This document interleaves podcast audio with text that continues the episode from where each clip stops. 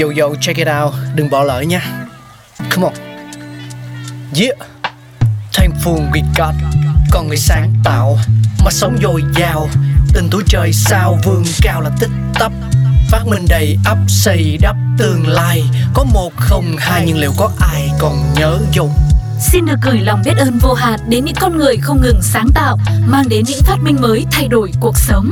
Thankful we got.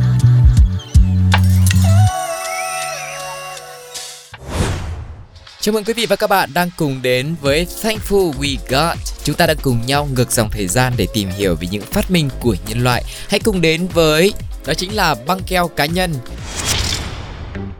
Ngày nay thì băng keo cá nhân rất là phổ biến và dễ dàng tìm thấy ở khắp mọi nơi rồi từ ờ, tất nhiên là nhà thuốc này, cửa hàng tiện lợi này, cửa hàng tạp hóa cũng có nữa và một cái vật rất là nhỏ, đơn giản như thế nhưng mà theo đài Fox News nhờ sự đơn giản nhưng mà hữu dụng thì băng cá nhân đã trở thành một trong những phát minh hữu ích nhất.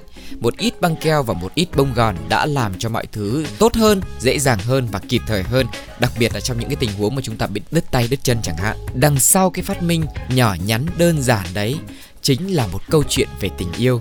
Thực chất thì băng cá nhân chỉ mới được phát minh vào khoảng một thế kỷ trước. Người đứng sau ý tưởng này là ông Earl Dixon, một nhân viên của công ty dược phẩm và nổi tiếng là một người yêu vợ.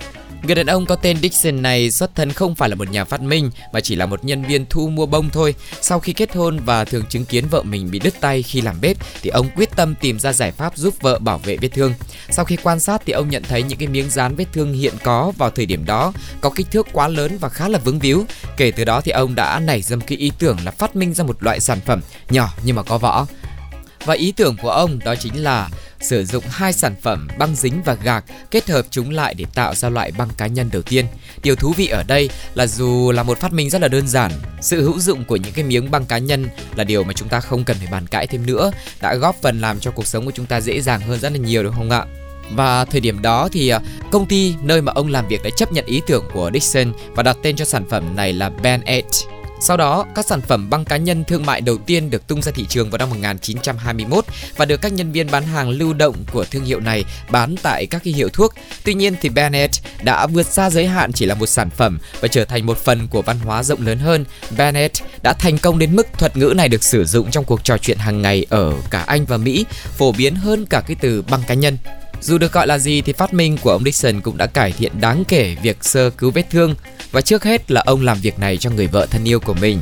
Thay thế cho cái việc là trước kia mọi người là hầu hết chỉ sử dụng những cái gì có sẵn trong nhà, nhiều lúc chỉ buộc một cái mảnh vải xung quanh vết thương thôi. Từ khi mà có thì mọi thứ đã trở nên dễ dàng, an toàn và tiện lợi hơn rất nhiều theo một người ghi chép lịch sử của một thương hiệu mà nơi uh, ông Dixon làm việc thì thành công của ông Dixon mở đường cho việc tạo ra loại băng thương mại đầu tiên dành cho những vết thương nhỏ mà người tiêu dùng có thể sử dụng một cách dễ dàng, tạo ra một thị trường tiếp tục phát triển cho đến ngày nay.